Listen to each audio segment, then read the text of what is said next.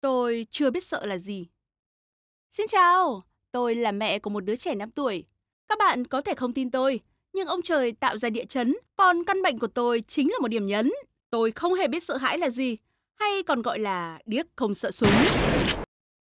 Trong cả cuộc đời thì tôi hoàn toàn bình thường và không nhận thấy bệnh của mình. Và tôi còn có thể tự hào nói rằng tôi là người khỏe mạnh nhất trong gia đình. Tuy nhiên, mãi đến khi tai nạn đó xảy ra với con, tôi mới nhận ra rằng mình có một vấn đề nghiêm trọng. Cách đây 2 năm, vào một ngày đẹp trời, tôi cùng con trai đi đến siêu thị để mua một số đồ cần thiết, chuẩn bị cho chuyến đi dã ngoại vào ngày hôm sau.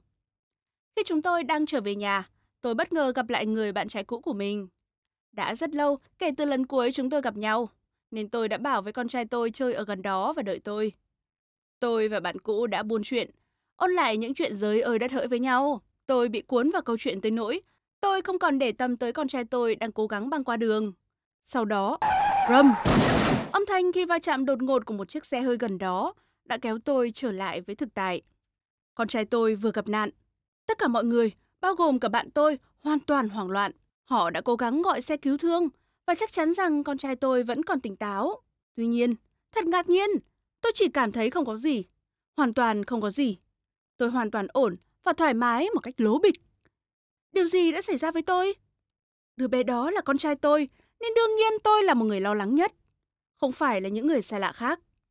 Những người xung quanh bắt đầu nhìn tôi, chỉ trỏ, tự hỏi tại sao tôi lại đứng yên, nhìn con trai tôi nằm đó và không làm gì cả. Một số thì thậm chí bắt đầu chỉ trích tôi vì quá thờ ơ. Và đó là khi tôi nhận ra rằng tôi cần phải làm một cái gì đó.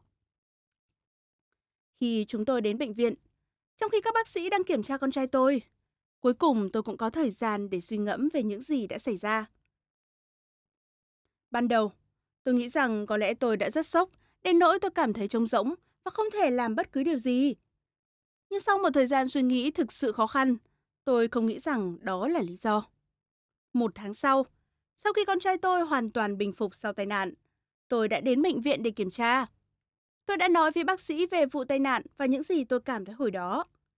Sau nhiều lần kiểm tra và xét nghiệm, bác sĩ cuối cùng đã nói với tôi rằng tôi có một vấn đề kỳ lạ với hệ thống limbic, một khu vực trong não liên quan nhiều đến cảm xúc.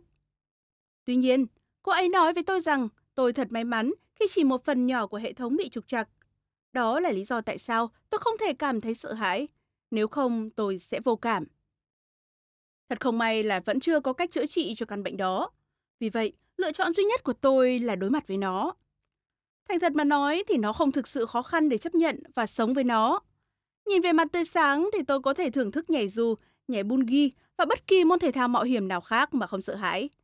Và tôi thậm chí có thể được khen ngợi là thực sự dũng cảm. Nó khá tuyệt phải không nào?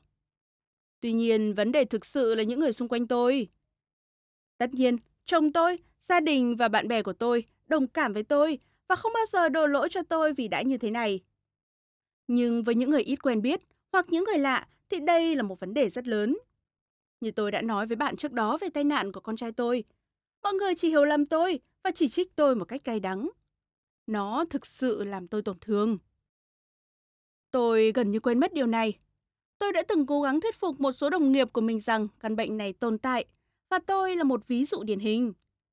Nhưng họ chỉ cười với tôi và nói với tôi rằng tôi đang kiếm cớ cho sự thờ ơ của mình.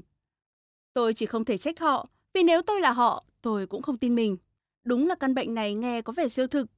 Nhưng ngày qua ngày, tôi vẫn đang học cách bỏ qua nó và tận hưởng cuộc sống của mình một cách trọn vẹn nhất. Vì vậy, từ câu chuyện của tôi, tôi hy vọng các bạn có thể học cách nhìn mọi thứ từ các góc độ khác nhau và cố gắng không đổ lỗi cho bất kỳ người nào mà không biết rõ những gì người khác đang trải qua.